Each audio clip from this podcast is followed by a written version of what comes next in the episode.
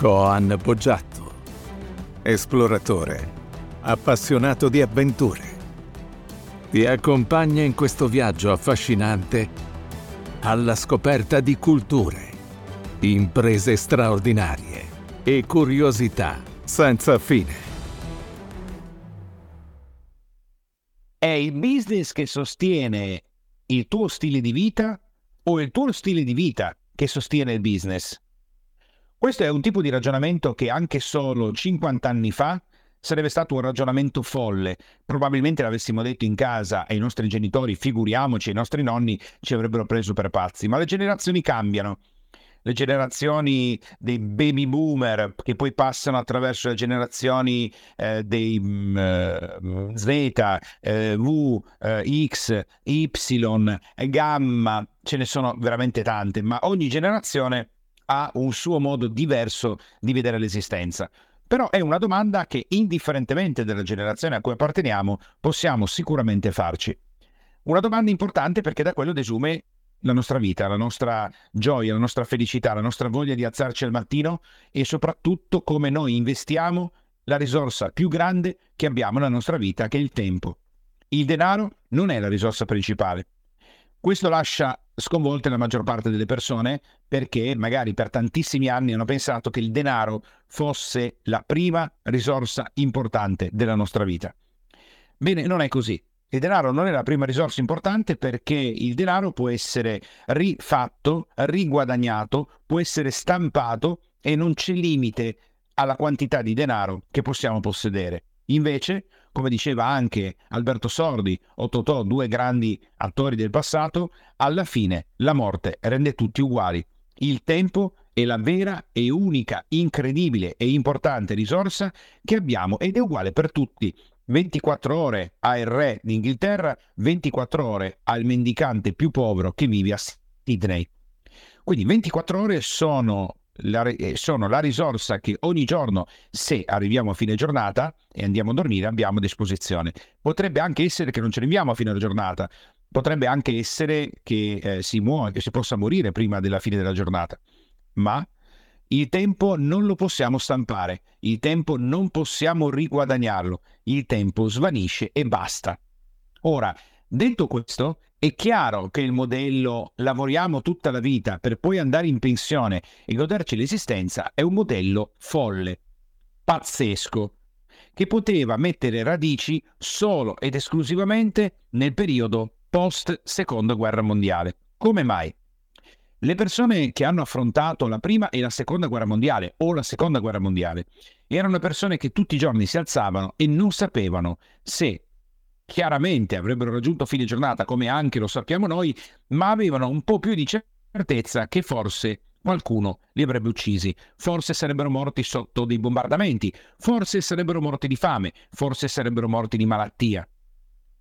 Ma le loro percentuali erano molto, molto, molto più alte delle nostre. Ed è chiaro che finita la seconda guerra mondiale, l'euforia, la gioia, la bellezza di poter vivere una vita in cui nessuno tutti i giorni ti spara addosso, ti dà la possibilità di pensare che puoi dedicare tutta la tua vita a lavorare per poi poterti godere la vita quando sarai anziano e questo è già un dono divino. Tant'è vero che in quegli anni il discorso sul lavoro, non si parlava neanche di business in Italia, si parlava di lavoro, la parola business entrerà poi solo successivamente con l'ingresso prepotente della lingua inglese nella lingua italiana. Oggi molti ragazzi giovani, giovanissimi, utilizzano neanche più la lingua inglese, utilizzano la lingua inglese adattata alla lingua italiana, Italian English o English Italian, e utilizzano quindi delle parole come shoppare, instagrammare o cose di questo tipo che arrivano anche dai social, che sono proprio una nuova lingua, ma la lingua d'altronde si evolve,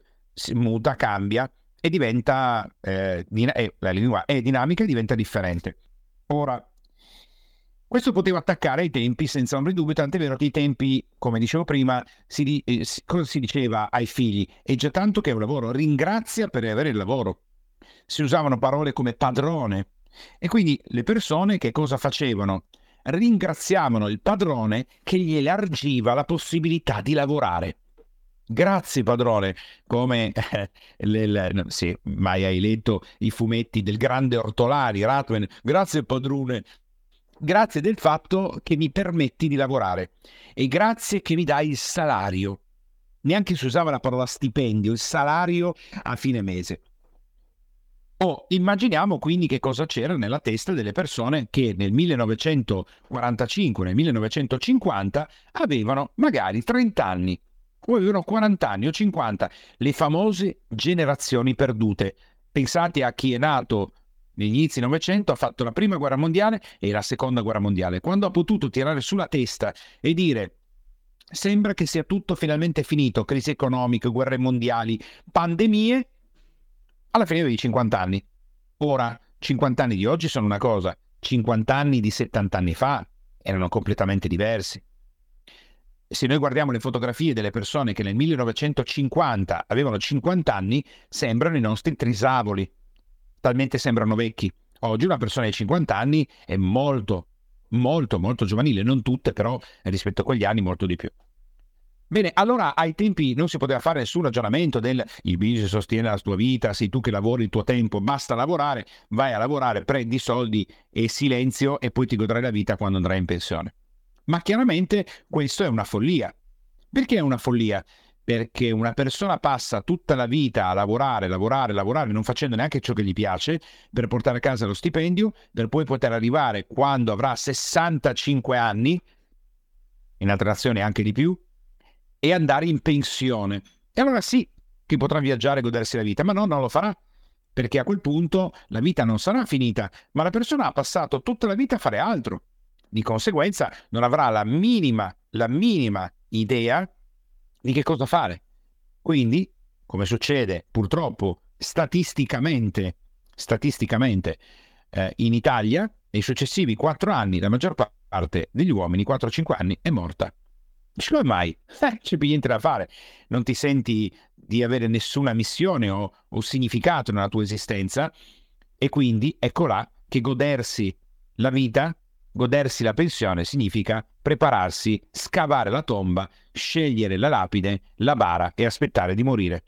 Per la donna è diverso, la donna anche quando lavora fa più cose, lavora, cresce i figli, bada al marito, bada alla casa, quindi facendo più lavori semplicemente quando vai in pensione, vai in pensione su uno dei cinque lavori che sta facendo, completamente diverso.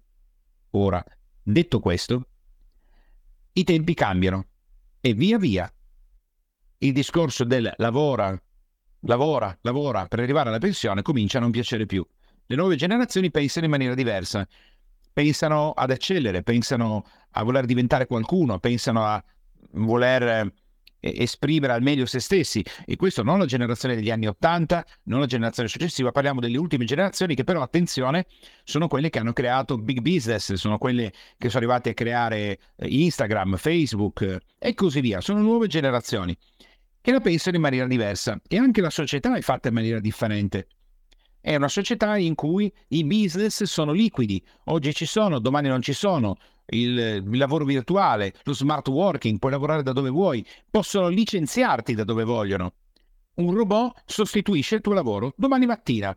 Nelle facility di Amazon, i personaggi, gli omini, uomini e donne che fossero, che spostano i pacchi, cominciano ad essere sostituiti dai robot che fanno tutto per conto loro, camminano, spostano i pacchi.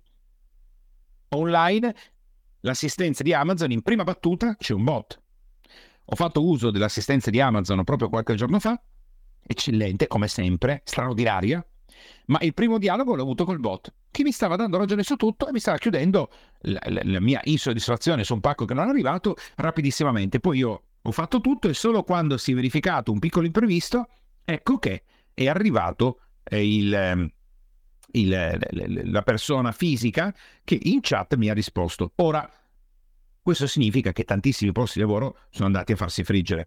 Quindi la prima domanda che io oggi voglio suggerirti, e in qualche modo mm, mi farebbe piacere che fosse una tua riflessione, eh, un suggerimento, un punto di vista diverso, è oggi il tuo business, qualsiasi esso sia, perché qualsiasi ruolo hai, che tu lavori come dipendente, libero professionista, imprenditore, investitore, comunque stai facendo un business, cioè stai cercando di produrre un valore economico nella tua vita che poi si chiama utile netto che si chiami dipendente, che si chiami stipendio, che si chiami dividendi, eh, qualsiasi sia il modo in cui si chiama, comunque è sempre un valore economico. Ecco, il tempo che tu stai dedicando al business è X e questo business è un business adatto per sostenere il tuo stile di vita desiderato oppure no? Questa è la vera domanda che ci dobbiamo fare e che secondo me apre una riflessione importante in cui tentiamo di andare a fondo. O è invece lo stile di vita che sta sostenendo il tuo business? Ora, facciamo un esempio. Supponiamo che tu stia lavorando per una big company, un'azienda e ancora ti sposti proprio fisicamente. Prendi l'automobile, ti alzi al mattino, fai la colazione alla Fantozzi e poi corri in azienda. Bene, quelle ore di traffico, due, tre ore al giorno che stai portando avanti, sono ore di traffico che fanno parte del tuo stile di vita nel senso che sei contento di fare questa cosa oppure no? Se la risposta è no, è chiaro che non stai facendo il business che dovresti fare. Perché? Perché il tuo business non sostiene il tuo stile di vita che non prevederebbe di essere infognato nel traffico e di conseguenza il business è sbagliato. Il business corretto sarebbe un business che non ti fa andare nel traffico. Stop, fermiamoci qui un attimo. Adesso qualcuno potrebbe pensare a mm, aspetta, no, beh, se tutti ragionassero così e poi nei momenti di difficoltà, e come porto a casa il pane quotidiano? Non ho detto che la persona non debba essere pronta per un periodo con consapevolezza di fare qualcosa che è necessario per sostenere le fondamenta della costruzione del tuo impero, del tuo business, di quello che vorrai realizzare nella tua vita, ma deve essere temporaneo deve essere inserito in un contesto più grande. Quando io sbagliai tutto nella mia vita a livello business, avevo 25 anni e tutto ciò che avevo messo in piedi lo mandai a rotoli, investimenti immobiliari, il centro sportivo, tutto, avevo sbagliato tutto e avendo perso ai tempi circa un miliardo e mezzo di lire più 500 milioni di debiti in lire, Certo che per un periodo, non sapendo più cosa fare e per portare a casa il pane in companatico, nel, nel 1995 mi comprai un motorino e andai a fare le consegne come Pony Express. Ma sapevo benissimo che quello non era il lavoro della mia vita. Era tirarsi sulle maniche, lavorare, schiena dritta, colonna vertebrale perfetta e porta a casa pane companatico ma non ho fatto il Pony Express per tutta la vita e neanche ho minimamente pensato di farlo. Quindi si può lavorare per un periodo, sì, ma quel periodo quanto dura?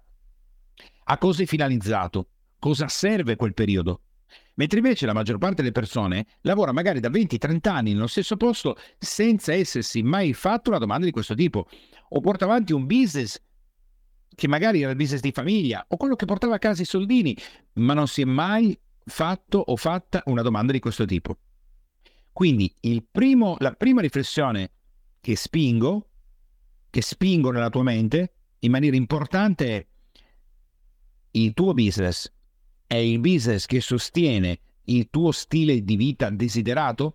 Ancora, se la risposta è no, è necessario fare una profonda riflessione, e cioè chiedersi non qual è il business che devo cercare, ma la prima domanda che una persona si deve fare per poter raggiungere uno stile di vita e quindi una, un'esistenza felice è ma qual è quindi il mio lifestyle desiderato? Come io voglio vivere? Qual è il mio piacere di vita? Come è fatta secondo me la vita più bella che io posso desiderare di vivere? E non importa quanti anni hai adesso? Lo puoi fare a 10 anni, lo puoi fare a 15 anni, a 30 anni, a 40, a 50, a 70, a 90 anni, perché tanto il tempo scorre. E se qualcuno si mette a pensare, ma io adesso ho 75 anni, cosa me ne frega di tutto questo? Ormai, ormai un corno, perché magari a 75 anni vivrai altri 40 anni e che facciamo? Andiamo avanti 40 anni a fare una cosa sgarrata? Magari invece la persona, il ragazzo o la ragazza che ha 30 anni dice vabbè ma ho tutta la vita davanti a me e il giorno dopo muori in un incidente stradale. E quindi no, non aveva tutta la vita davanti a sé. Quindi è un'illusione pensare che 75 anni o più vita rispetto a uno di 30. Non è vero, non lo sappiamo. Quindi viviamo il momento per quello che è. E quindi la prima domanda è qual è il mio stile di vita desiderato? Andiamo a vedere quali sono gli elementi che noi dobbiamo considerare per poter mettere nero su bianco il nostro stile di vita desiderato. Vediamo adesso lo stile di vita desiderato. Perché se io non ho chiarezza di dove voglio andare e che cosa voglio fare e che cosa voglio ottenere, difficilmente posso far partire un viaggio. Perché quello è, la vita è un viaggio, il nostro stile di vita non è qualcosa che permane fisso, immobile come una montagna nella nostra esistenza, intoccabile che non cambia mai. Noi cambiamo, cambiamo sia come comportamento, cambiamo come pensiero e di conseguenza cambia anche il nostro stile di vita e soprattutto quello che noi eh, emaniamo, ma anche che percepiamo a secondo del luogo dove viviamo, cosa facciamo e anche del periodo storico in cui viviamo. È quindi necessario avere un blueprint, avere uno schema per definire qual è il nostro stile di vita desiderato e chiaramente dobbiamo partire da noi. Perché dobbiamo partire da noi? Perché sacrificarsi per altre persone, perché amiamo le altre persone, perché sono le persone della nostra famiglia, senza chiederci cosa vogliamo veramente noi, indurrà senza ombra di dubbio, se abbiamo delle persone che ci amano intorno, a chiedere a loro di fare la stessa cosa. Quindi vuol dire che anche loro cercheranno di sacrificarsi per noi, per aiutarci a raggiungere quello che noi desideriamo. Ma a questo punto avremo un insieme di persone che si sacrificano una per l'altra e nessuno di loro è felice. Invece, quello che propongo io, che è una mia visione ehm, del tutto soggettiva del mondo, chiaramente ognuno può fare quello che desidera. La mia visione è quella del chiediti bene qual è il tuo stile di vita desiderato, condividilo con le persone che hai insieme e arriva a costruire uno stile di vita desiderato congiunto insieme alle persone che ami. Limando su alcune parti, mettendo a posto, scegliendo e alla fine è uno stile di vita che le persone che, eh, quello che sei tu e le persone che hai intorno a te hanno come visione comune. Quindi per adesso partiamo da te nello specifico. Stile di vita. Ci sono mille modi per approcciare la costruzione e la, e la, scrittura, mettendola nero su bianco su un foglio del nostro stile di vita, potremmo pensare qual è il percorso spirituale che vogliamo fare, possiamo pensare al nostro fisico, possiamo pensare a noi che facciamo e abbiamo piuttosto che siamo, possiamo pensare a tante cose, ma c'è una, una parte di noi a cui noi possiamo fare affidamento che ci aiuta rapidamente a capire che cosa vogliamo fare il nostro subconscio è veloce e rapido, quindi la prima cosa che ti chiedo di fare adesso, così in questo momento mentre mi stai ascoltando, è quella di pensare, adesso schiocco di dita, sto vivendo esattamente la vita che voglio vivere. Com'è?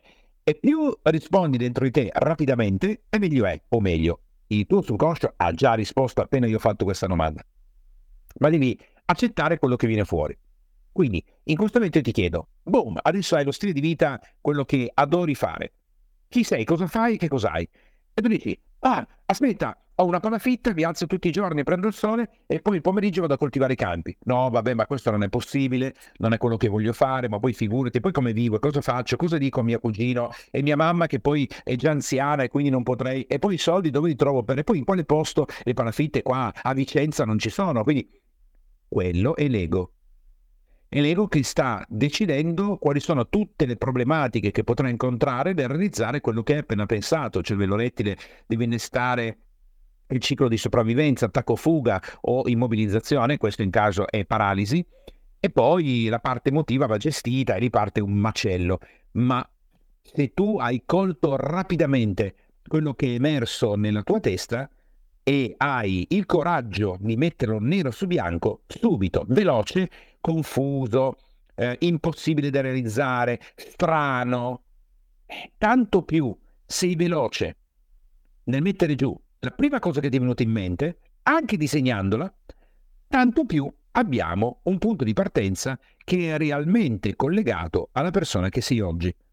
Ora, questo potrebbe non corrispondere a quello che pensavi cinque anni fa della tua vita. Ti faccio un esempio. Chiaramente, quando io ho fatto questo lavoro, non ne ero minimamente consapevole. Lo sarei diventato, ma molti, molti, molti più anni avanti. Comunque, quando ero piccolo, avevo 4-5 anni, io avevo chiaro quale sarebbe stato il mio stile di vita desiderato. Ero appassionato del cartone animato di Grisù, che era questo draghetto che viveva con suo papà, eh, però lui come drago in realtà voleva fare il pompiere perché voleva salvare la vita delle persone e il papà gli diceva ma cosa? Sei un drago, sei tu che incendi le cose, non puoi fare il pompiere. Ma lui dice io da grande farò il pompiere. E così io avevo chiaro che nella mia vita avrei fatto il pompiere perché volevo salvare la vita delle persone. Punto. Confuso da un cartone animato, certo che a 4-5 anni non, non stai pensando realmente che cosa eh, farai e tutto il resto. Però per me era chiaro, io avrei fatto il pompiere e avrei salvato la vita delle persone. Punto. Il concetto base era salvare la vita delle persone, ma io ai tempi ovviamente non ne ero consapevole. Però intanto ho avuto il coraggio, senza che eh, ne fossi consapevole, eh, di esp- esporre a tutti la mia eh, idea. E mi ricordo che a quei tempi eravamo in Polonia e un collega di mio padre mi chiese la classica domanda che fanno i bambini piccoli, che cosa farai da grande bel bambino? E io risposi, farò il pompiere. E lui mi guardò con uno sguardo semivuoto e mi disse, oh, i pompieri guadagnano poco. Io non risposi niente, tornai a giocare con, mia, col mio furgoncino di metallo e legno che avevano comprato e dentro di me pensai, questo è un adulto stupido. E quindi non ci parlo più a me non interessa eh, che guadagno poco e tornai a giocare col mio camioncino. Un po' di anni dopo, grazie al fatto che eh, mio zio, che era molto ricco, aveva un'impresa, viaggiava, faceva, mi eh, regalò un quarto di dollaro e mi disse un giorno andrei a vivere negli Stati Uniti. Io leggevo già i Topolini e quindi pensai, ah, negli Stati Uniti c'è Walt Disney World, c'è Disney Nights dei tempi e pensai, ecco, ecco, un giorno vivrò negli Stati Uniti. Quindi avevo messo insieme due pezzi, eh, avevo messo il pezzo del farò il pompiere, aiuterò salvando le vite delle persone e andrò a vivere negli Stati Uniti.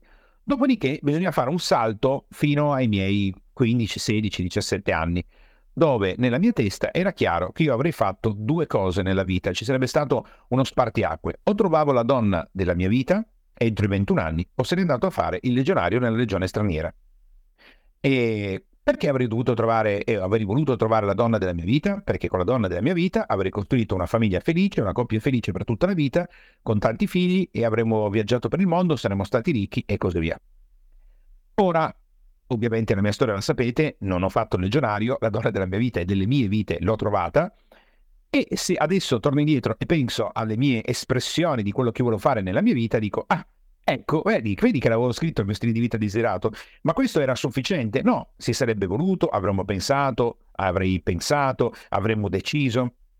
Quindi vi può anche aiutare, ti può anche aiutare tornare indietro nel tempo e pensare qual era lo stile di vita desiderato quando eri un bambino o una bambina.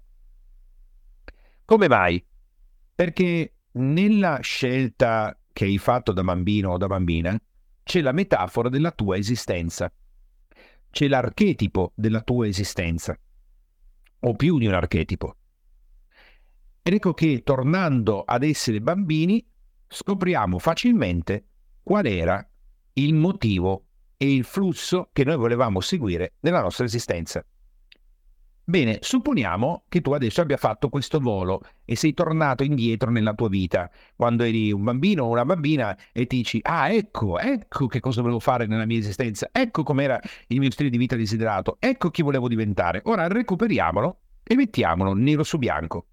Non solo, aggiungiamo quello che siamo riusciti a catturare e a cogliere rapidamente prima che l'ego, mm, la struttura egoica quella pesante ci abbiamo messo in mano e eh, abbiamo scritto alcuni pezzi sul nostro foglio di carta.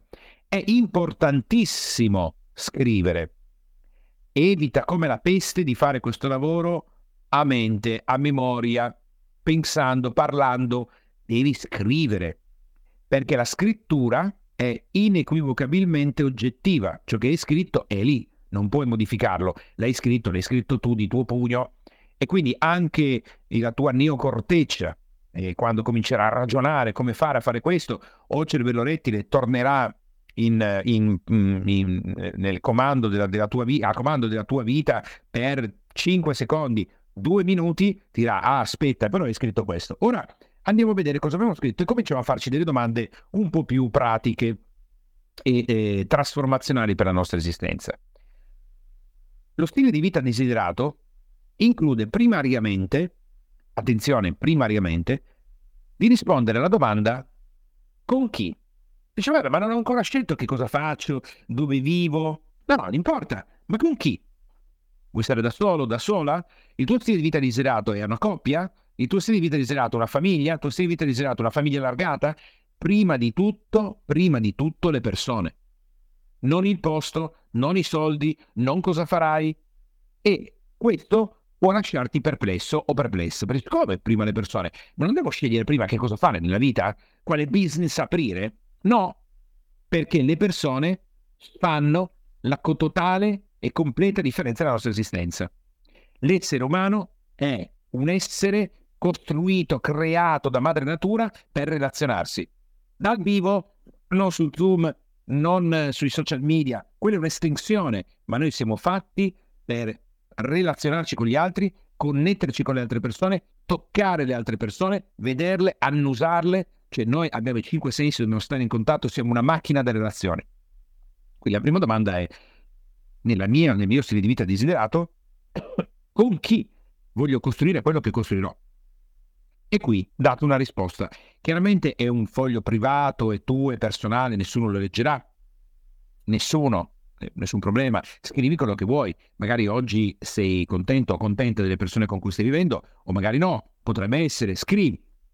E a questo punto, una volta che hai scelto le persone con le quali tu vuoi stare, a questo punto devi scrivere immediatamente il luogo dove vuoi vivere e il luogo ti necessita di farti delle domande, che saranno le stesse domande a cui dovrai rispondere per scrivere il tuo stile di vita desiderato. Come mai partiamo dal luogo e non partiamo dal um, che tipo di business voglio fare? Quindi sarebbe meglio che vivessi a Mosca perché, o, voglio, o a vivere a Sydney in Australia. Perché se tu parti da un'analisi più oggettiva, meno ehm, di, distinto, diciamo così, meno responsiva, eh, potresti falsare la ricerca del posto. Quindi pensa, adesso io posso vivere in qualsiasi parte del mondo, qualsiasi. Cervello ti dice, ma no, lì è troppo caro, è troppo lontano, è troppo vicino, non lo so, i visti, eh, poi parlo un'altra lingua, non frega niente, nel tuo sogno dove vivi e mettilo lì, stile di vita desiderato, qual è il sogno? Magari non è andare a vivere a Sydney, come ha detto prima, o andare a vivere a Rio de Janeiro, magari è andare a vivere, spostarsi da Roma a Rimini. Va bene, cioè, ognuno sceglie quello che desidera. Il posto però ti farà pensare, ed è lì che devi scrivere subito. Cioè, ma voglio andare a vivere al mare perché mi piace nuotare, perché adoro la brezza del mattino, perché mi piace il fatto che la gente poi la sera va a divertirsi eh, nelle discoteche, perché mi piace andare sul pedalò, perché voglio che faccia sempre caldo. Nel luogo ci sono tante risposte. Voglio stare a New York City perché lì c'è il business, voglio fare tanti soldi. Ah, ok, quindi fare tanti soldi è un aspetto importante perché fa sempre caldo, ah, quindi il caldo è un aspetto importante da due, perché c'è un sacco di gente. Ah, ecco, New York non fa sempre caldo, chiaramente, ma eh, perché c'è un sacco di gente, quindi vuol dire che ti piace stare insieme a un sacco di gente. Oppure lì mi piace perché la natura, l'immersione, i cavalli. Il luogo ti dà immediatamente uno schema che tu devi estrapolare dalla scelta del luogo che ti dice ecco lì che cosa mi piace fare. Eccolo lì. Vedi? Vedi che c'era già tutto in questo? Infatti dal luogo cominci a estrarre. Che cosa succede in quel luogo? Mi, in, in, mi spiego meglio. Fa caldo? Fa freddo? Che tipo di popolazione c'è? La popolazione amichevole o ostile? Che lingua parlano? Che tipo di business si fa? Quali opportunità ci sono? E come funziona la sanità? Stai cominciando a scandagliare quali sono gli elementi che sono utili per te. E di conseguenza fai il passo successivo, sempre sul tuo fantastico foglio dello stile di vita desiderato. E lì cominci a rispondere alle varie domande. Che business si fa? E di conseguenza, nel mio stile di vita desiderato, io cosa sto facendo? Come è fatto il mio business? Poi, ecco lì fa sempre caldo. Di conseguenza, a me piace fare lo sport e così, quindi lo sport è una parte importantissima dello stile di vita desiderato. Poi, ad esempio, scopro che il popolo lì è un po' ostile, la gente si fa un po' i cavoli suoi. Mi piace perché non mi piace stare nei posti dove la gente fa il ficcanaso, chiede, ti saluta tutti i giorni. Ognuno si fa i cavoli suoi e eh, non ho problemi tutti i giorni a dover parlare con un sacco di gente che invece in un piccolo paesino la gente mormora e di continuo mi chiederebbero, parlerebbero e così via. Ora, a questo punto, per mettere giù lo stile di vita desiderato, facciamo un altro passo. Chiaramente poi io ti suggerisco di riascoltare tutto quello che ti ho detto e farlo un pezzettino per volta. Adesso entriamo nell'analisi della neocorteccia. E la neocorteccia solo a questo punto può mettere il blueprint nero su bianco. Il blueprint è fatto da cose specifiche. Che cosa faccio nella mia vita? Nel mio stile di vita desiderato. Io cosa faccio nella mia vita per produrre un valore economico. Nel mio stile di vita desiderato, dove vivo, in quale luogo vivo, nel mio stile di vita desiderato, con chi sono, nel mio stile di vita desiderato, che cosa faccio oltre il lavoro, nel mio stile di vita desiderato, come investo le ore della mia vita durante i giorni, nel mio stile di vita desiderato sono una persona che viaggia, non viaggia, nel mio stile di vita desiderato sono una persona che scrive, non scrive. E qui fai una bellissima mappa mentale. Metti al centro lo stile di vita desiderato e poi cominci a fare tutti i rami della mappa mentale dove metti tutto quello che secondo te fa parte dello stile di vita desiderato. A questo punto prendi tutto il grande lavoro che hai fatto e devi mettere i punti essenziali. Supponiamo che emerga che tu vuoi fare lo scrittore o la scrittrice, vuoi vivere in un posto riservato, dove fa sempre caldo, dove hai la connessione internet, la nazione è una nazione sicura e tranquilla, le leggi sono corrette, sei in un posto occidentale e così via. E allora diventi Hemingway che va a vivere alle Key eh, qui al sud della Florida. E intorno a casa tua hai un sacco di gatti perché ti piacciono gli animali. Finito. e, e di conseguenza dici ok, il sud della Florida va bene, questo va bene, ecco, la, il Ruanda non va bene, pericoloso, rischia di ammazzarmi e così via. Quindi cosa fai? A questo punto, che hai trovato il posto, hai capito cosa vuoi fare, cosa corrisponde, arriva la domandona finale. La domandona finale è quale tipologia di business sostiene questo bellissimo stile di vita. Adesso è il momento di chiedersi, ma l'apertura di un internet caffè sostiene il mio stile di vita? Dove io voglio fare lo scrittore riservato, che fa le sue cose, che vive... No, no che non lo sostiene. Assolutamente no. Nel momento che vuoi e tu hai scoperto che vuoi aprire una palestra a fronte spiaggia a Rio de Janeiro perché vuoi stare immerso nello sport tutto il tempo, vuoi allenarti, vuoi stare con le persone e così via, chiaramente il fatto di fare il trader otto ore al giorno chiuso dentro un computer in un ufficio non è uno stile di vita cioè, questo business non sostiene il tuo stile di vita desiderato. E qui molti potrebbero commettere un errore, dire, ma dai, il trading te lo porti in giro per il mondo, puoi fare quello che desideri. Sì, ma se tu vuoi passare tutto il giorno in spiaggia con la tua palestra on the beach, con un sacco di gente, organizzare tornei, il trading te lo metti nel naso, non è quello che sostiene il tuo stile di vita. Il tuo stile di vita viene sostenuto esattamente dalla palestra in spiaggia. Sulla spiaggia di Copacabana.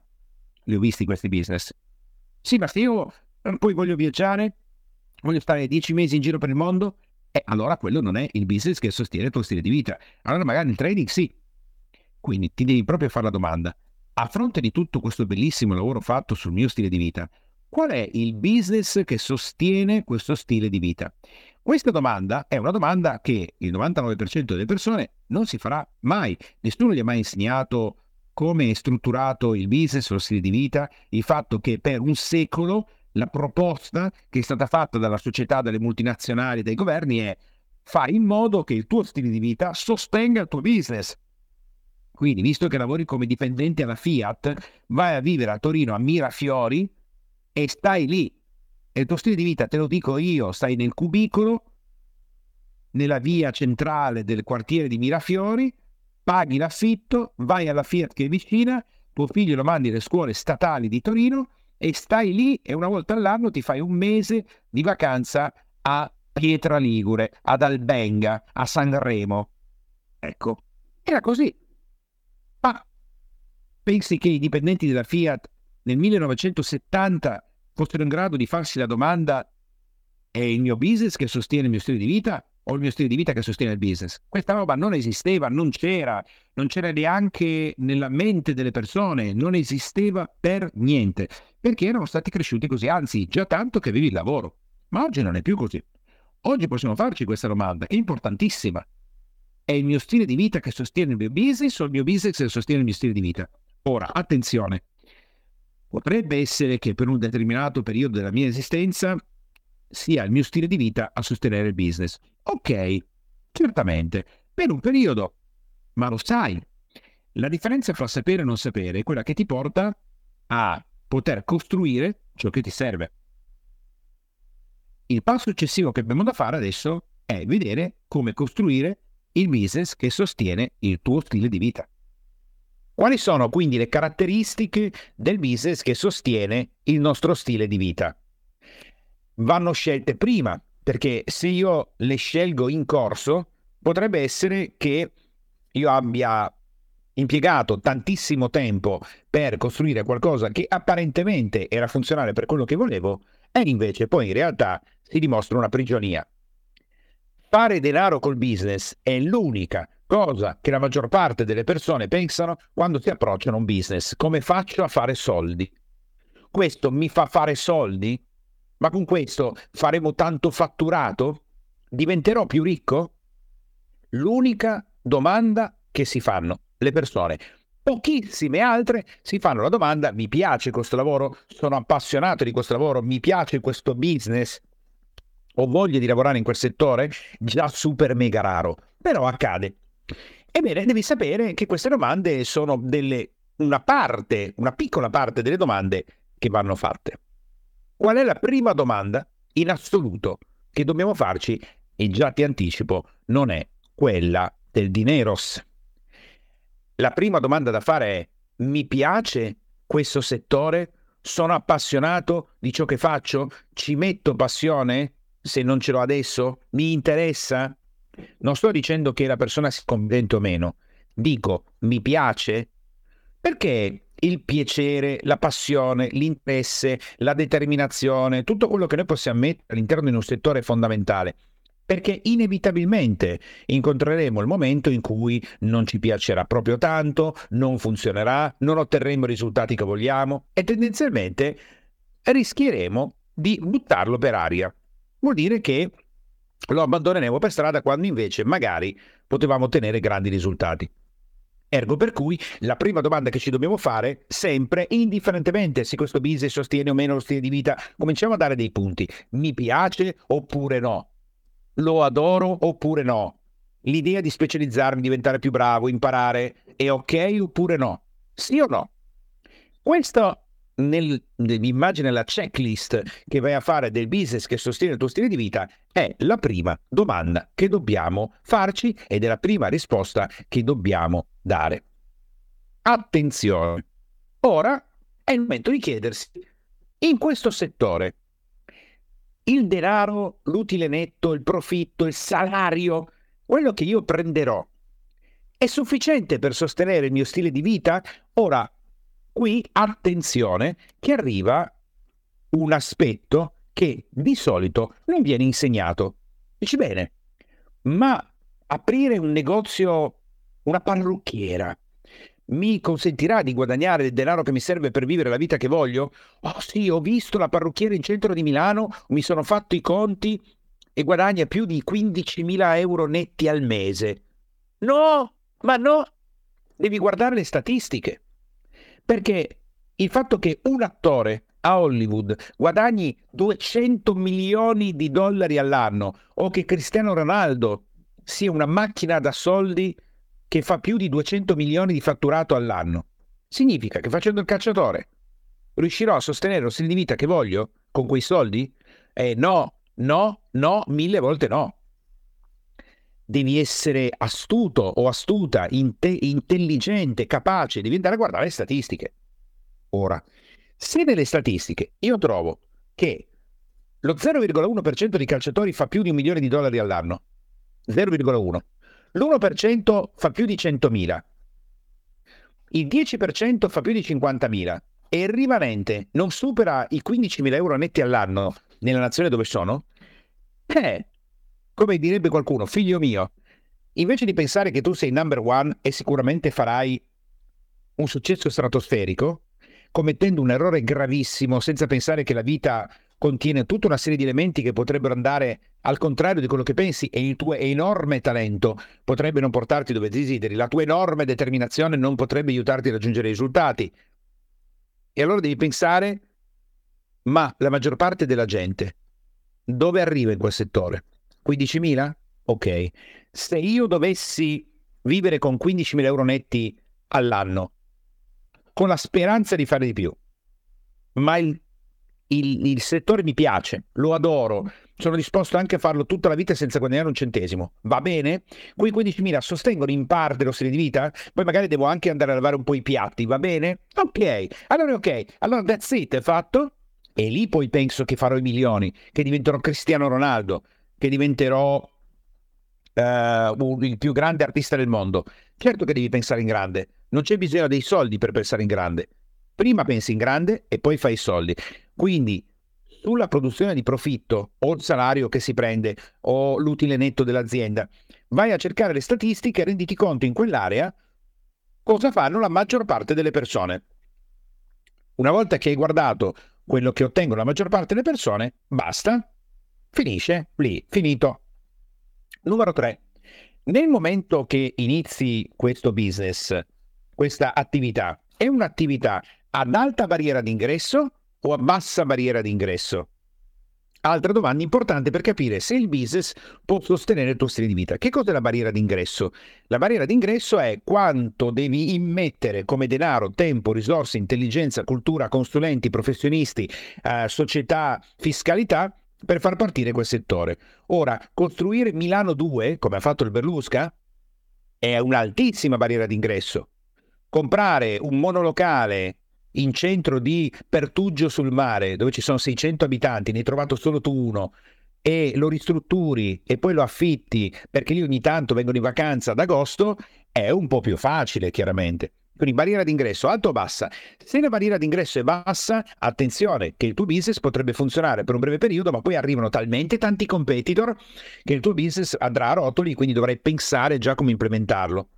Se invece la barriera d'ingresso è molto alta, dovrei pensare che la partenza sarà mostruosamente difficile e poi dopo però avrai costruito un'area interessante che potrai difendere. Quindi dipende se nel tuo stile di vita prevedi il fatto che magari per 5 anni ti fai un mazzo a capanna senza sapere minimamente se ce la farai, però poi dopo ti sei costruito un mondo che funziona molto bene.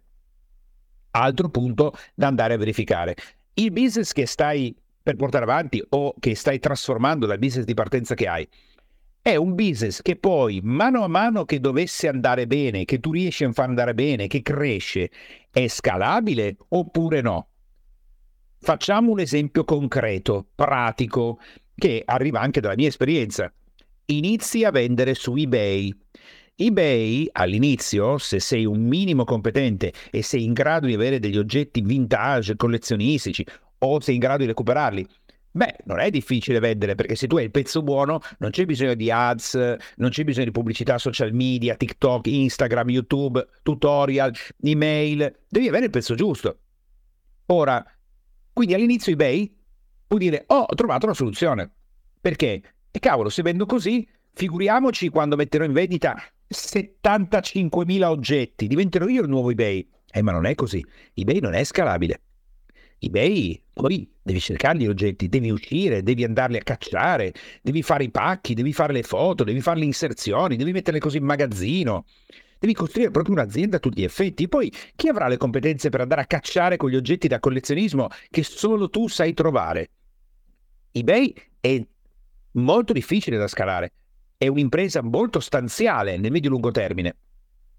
Quindi è ok nel breve termine, ma non scalabile nel lungo termine. Se invece tu lavori profondamente sulla costruzione di tutorial su YouTube per poi vendere i tuoi corsi on demand e così via, è scalabile nel futuro? Oh, certamente.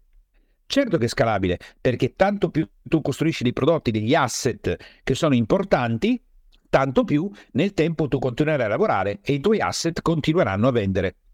Il libro che avete, il diario che avete comprato della gratitudine o sui sogni che abbiamo pubblicato in lingua inglese, noi non dobbiamo fare più niente con la nostra casa editrice. Ci sono le ads, sono lì e quelli continuano a vendere per conto loro. Quindi è profondamente scalabile. La scalabilità è importante perché se tu vuoi essere eh, libero o libera nella tua vita di fare poi ciò che desideri, eh, se poi sei bloccato fra magazzino, eh, spedizioni, eh, dipendenti e la scalabilità non c'è, eh, vai, arranchi un po' altro pilastro da andare a considerare. Questa tipologia di business è stanziale, solida, come un macigno, quindi hai dipendenti con il capannone e stai lì tutti i giorni a costruire rubinetti e poi devi spostare dalla catena di montaggio, poi devi parlare con i fornitori, devi andare in banca fisicamente. O un business liquido, dove tu vendi prodotti digitali, fai training dal tuo PC dal tuo portatile, dal tuo MacBook Air, dove vuoi nel mondo. Quindi il tuo è un business portabile o liquido o è un business stanziale. Se il tuo stile di vita ti richiede di viaggiare, eh, un business granitico non è quello che serve a te. Un business liquido invece è quello che serve a te. Ora, questi sono già i punti più importanti.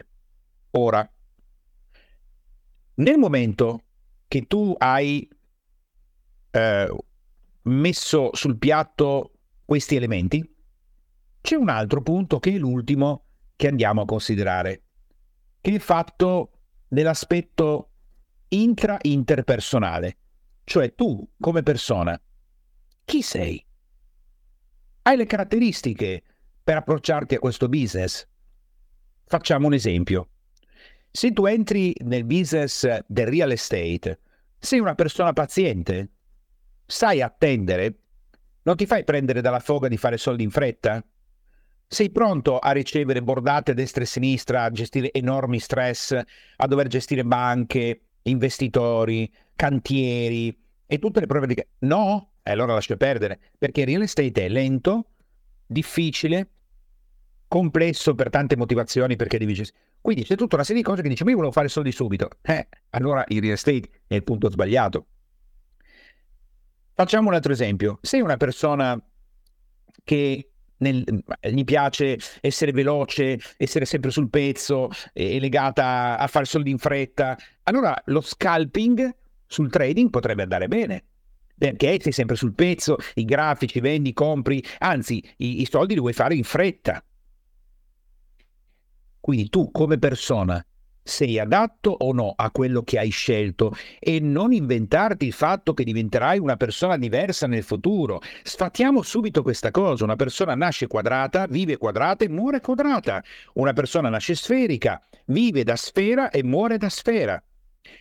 nessuno, nessuno nasce quadrato e muore tondo. Ora, detto da me, che parlo di trasformazione, di formazione, può sembrare una follia. Uno dice come? Ma allora non cambiamo mai, siamo sempre gli stessi. Oh yes, certamente che siamo sempre gli stessi. Ma nell'essere noi stessi, noi siamo come un diamante. La luce passa attraverso le nostre facce e noi emettiamo colori diversi, ma sempre un diamante rimaniamo. Quindi vuol dire che se noi guardiamo la nostra vita sappiamo come siamo fatti, sappiamo quali sono le nostre sfaccettature. Come facciamo a saperlo? Guarda i risultati, guarda cosa hai fatto, guarda come reagisci. Sei una persona determinata, guarda la tua vita. Sei una persona che passa il volitivo, non ho voglia di fare un cavolo ogni tre settimane, guarda la tua vita. Vanno tutti bene. L'altro aspetto super interessante è che non esiste la persona perfetta per fare i risultati perfetti. Conosci te stesso. Quindi se tu sei una persona che vuole lavorare un po' e poi passare il resto della giornata in spiaggia a bere un caipirinha, va bene, allora vai a vivere in Thailandia, fai un lavoro digitale e con i soldi che fai, che da altre parti ti servirebbero per comprare la carta igienica, lavori un po' e poi stai in spiaggia, vai a fare surf, vivi con 100 euro al mese, ma devi vivere in Thailandia, non devi vivere a San Francisco, chiaramente. E le persone che hai intorno a te? Come sono le persone intorno a te? Credi veramente di poter realizzare una vita straordinaria indifferentemente dalle persone che hai accanto a te? Grande errore.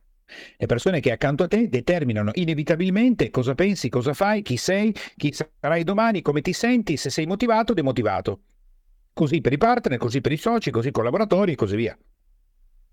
E questo è fondamentale per la costruzione di un business che sostiene il tuo stile di vita, perché se accanto hai un marito a cui hai detto che tu vuoi realizzare il tuo sogno di diventare un artista e tu quando dipingi, dipingi di notte e quello di notte pensa che lo disturbi, che non hai voglia, non ti supporta, ti dice che non dovresti farlo, dovresti fare trading e tutti i giorni ti smarrona perché eh, finisci tardi di dipingere, ma come Com'è possibile che pensi che quel business possa sostenere il tuo stile di vita? Tuo marito ti massacrerà e alla fine non farai più l'artista. Se invece hai un marito che ti supporta, che alle due di notte ti porta un tè, che crede in te e che riadatta la sua vita per aiutarti a ottenere quel risultato, perché lo fate insieme, cambia tutto. Così anche con i partner, i soci, i collaboratori, tutti. Con chi hai a che fare? Questo è il punto vero. E anche lì ricordati sempre che le persone che accanto a te, se sono nate quadre, sono quadre e rimarranno quadre fino alla fine della loro vita. Quindi evita di pensare che se tuo marito o tua moglie o due figli, o i tuoi genitori, o il tuo partner, o il tuo socio, ogni tanto sembra un po' smidollato, perché magari si spaventa a parlare con le banche, faccio un esempio, ebbene, non farlo parlare con le banche, perché prima o poi crollerà di fronte al direttore della banca e dirà, e dirà cose che non deve dire. Non è che non va bene il tuo socio, è che non va bene per alcune cose. Purtroppo, nel mondo della formazione, si è passato questo messaggio erroneo che le persone cambiano e che le persone diventano altre persone e che tu puoi pensare che il tuo fidanzato diventerà una persona diversa. Anzi, sarai tu a cambiarlo. No, non lo cambierai per niente. Anzi, se c'è una minima possibilità di essere cambiati da qualcuno, vincono le persone negative, tossiche demotivanti. Perché è più facile distruggere che costruire. Quindi qual è il barbatrucco? Stai distante dalle persone tossiche e demotivanti, senza ombra di dubbio ma senza pensarci un secondo proprio. A meno che tu lo faccia come lavoro, ti dedichi in quel momento per un tot di tempo alle persone per aiutarle, parliamo delle persone tossiche e demotivanti, e poi vai a casa tua e ti fai le tue cose. Ora, questi parametri li puoi mettere su una scheda e dire, ok, facciamo un esempio. Io voglio vendere, voglio creare un e-commerce dove vendo oggetti digitali la spada di Minecraft, il, um, l'upgrade della moto di Daryl nel gioco The Walking Dead. Non so se lo, lo, lo, sai, ma si possono vendere questi oggetti. Bene, allora devi farti il check. Questo è un business digitale? Posso farlo da dove voglio? Certo che sì. Barriera d'ingresso? È molto bassa, non è così difficile fare quel tipo di passaggio, molto legato ai social, a cosa proponi, all'idea che hai, quindi barriere d'ingresso molto basse, scalabile nel medio-lungo termine, senza ombra di dubbio. Ti piace? Ma no, sono appassionato di questa cosa qua. Sei una persona determinata che va avanti nonostante all'inizio non vendi un tubo, bla bla bla bla? Sì, certamente. Intorno a te chi hai? Oh, mio fratello e mia sorella che sono delle persone straordinarie, mi sorreggono, mi motivano. Ah, ok. Ok, non è qualcosa che quanto guadagnerai? Devi guardare la statistica, io ad esempio questa non la so. Vuoi aprire una palestra? Bene, dove apri questa palestra? Quanto guadagni alle palestre? Ad esempio, se voi qui, United States, decidete di eh, entrare in un franchising di palestre, Crunch Fitness, for, for example, o Gold Gym o War Gym, adesso War Gym non c'è nemmeno più, mi pare. Va bene, comunque, Crunch Fitness tu sbatti sopra mezzo milione di dollari, 600 mila dollari. E se tutto va bene, l'utile netto net income 37.570. Cioè, fammi capire, io metto mezzo milione mio, devo fare i finanziamenti, se tutto va bene mi porto a casa 37.000 lavorando dentro con i dipendenti, è quello quello che vuoi fare? Allora mi apro una palestra autonoma. Sì, ma la palestra autonoma, poi io devo stare lì? Certo, non è un business. Andiamo avanti, vuoi fare trading? Allora trading dice, vuoi lanciare la tua criptovaluta? Vuoi fare independent publishing? Vuoi fare il consulente online? Vuoi andare su Just Answer e essere un professionista che viene chiamato a vuoi fare Uber, vuoi eh, fare... Ci sono migliaia di opportunità oggi, migliaia. Mai nella storia dell'uomo è stato così facile aprire un business, trovare un business, fare business, viaggiare nel mondo, decidere di vivere dove si vuole, aprire conti correnti, investire in Tanzania. Oggi noi possiamo fare milioni di cose, ma ovviamente più offerta c'è, più complessità c'è, più le persone, come l'asino di Buridano, rimangono di fronte e non sanno più cosa fare. Qual è la storia dell'asino di Buridano? Un asino affamato a cui viene messo di fronte il cibo, però non il ecco qua la paglia e qui c'è il, il, il ciotolone dove bere. No, a una distanza, a una distanza identica, equidistante, viene messo un mucchio di paglia e un ciotolone d'acqua e a sinistra e a destra alla stessa distanza un altro, un'altra paglia della stessa quantità e un altro ciotolone di acqua con la stessa acqua. L'asino, nella storia, muore, schiatta. Come mai? Eh, perché si mette lì, guarda a sinistra, e la paglia è la stessa, l'acqua è la stessa di quello che è a destra. Allora la distanza è la stessa. Dove vado? Vado a sinistra, sì, ma anche a destra. Vabbè, vado a destra, ma potrei andare anche a sinistra. Vabbè, aspetta un attimo che ci penso aspetta un attimo che ci penso, pam, muore. Questo è quello che sta succedendo oggi alle persone. Troppe offerte, troppe proposte, troppo scam, troppo spam, troppe, mh, troppe, difficoltà, non capisco, mi sembra, quello è buono, non è buono, lo posso fare dall'Italia, apro in Estonia e se apro la società in Inghilterra e poi cosa mi dirà l'agenzia delle entrate? Ma posso veramente fare publishing? Allora compro il corso, ma nell'independent publishing sembra che tutti facciano milioni. Allora vuoi fare il formatore, ma non hai mai fatto il formatore prima, allora metti giù, allora pensi poi di vendere online, vai su Etsy e, e proponi i tuoi pezzi artistici, però non vendi come prima, devi fare le ads. Cosa sono le ads mai fatte prima, però devi anche associare TikTok e Instagram per favorire. Dice, aspetta un attimo, cioè, non è che è un po' complesso? Ecco perché devi mettere giù uno schema in anticipo prima di buttarti dentro un business, in modo che quando ti avvii hai maggiori possibilità di ottenere successo. Chiudiamo questa puntata con una frase che io serbo dentro il mio cuore quando mi muovo nella vita. È più facile entrare in qualcosa piuttosto che uscire. Ora, qualcosa è un, un, termine generico. Cosa vuol dire? È più facile entrare in una relazione che uscirne. È più facile entrare in società con qualcuno che uscirne. È più facile entrare in un business che uscirne. Ecco perché dobbiamo fare attenzione quando mettiamo il primo piede, perché poi a un passo se ne aggiunge un secondo, un terzo, un quarto, un quinto e prima che te ne accorgi sei invischiato o invischiata in un business che non è quello che sostiene il tuo stile di vita che hai già preparato prima e quindi sai dove vuoi andare. Ti auguro quindi di essere in grado, anche se so che non è facile e che questa puntata ti possa aiutare, a costruire bene il tuo stile di vita e a scegliere il business che sostiene lo stile di vita che hai sempre desiderato.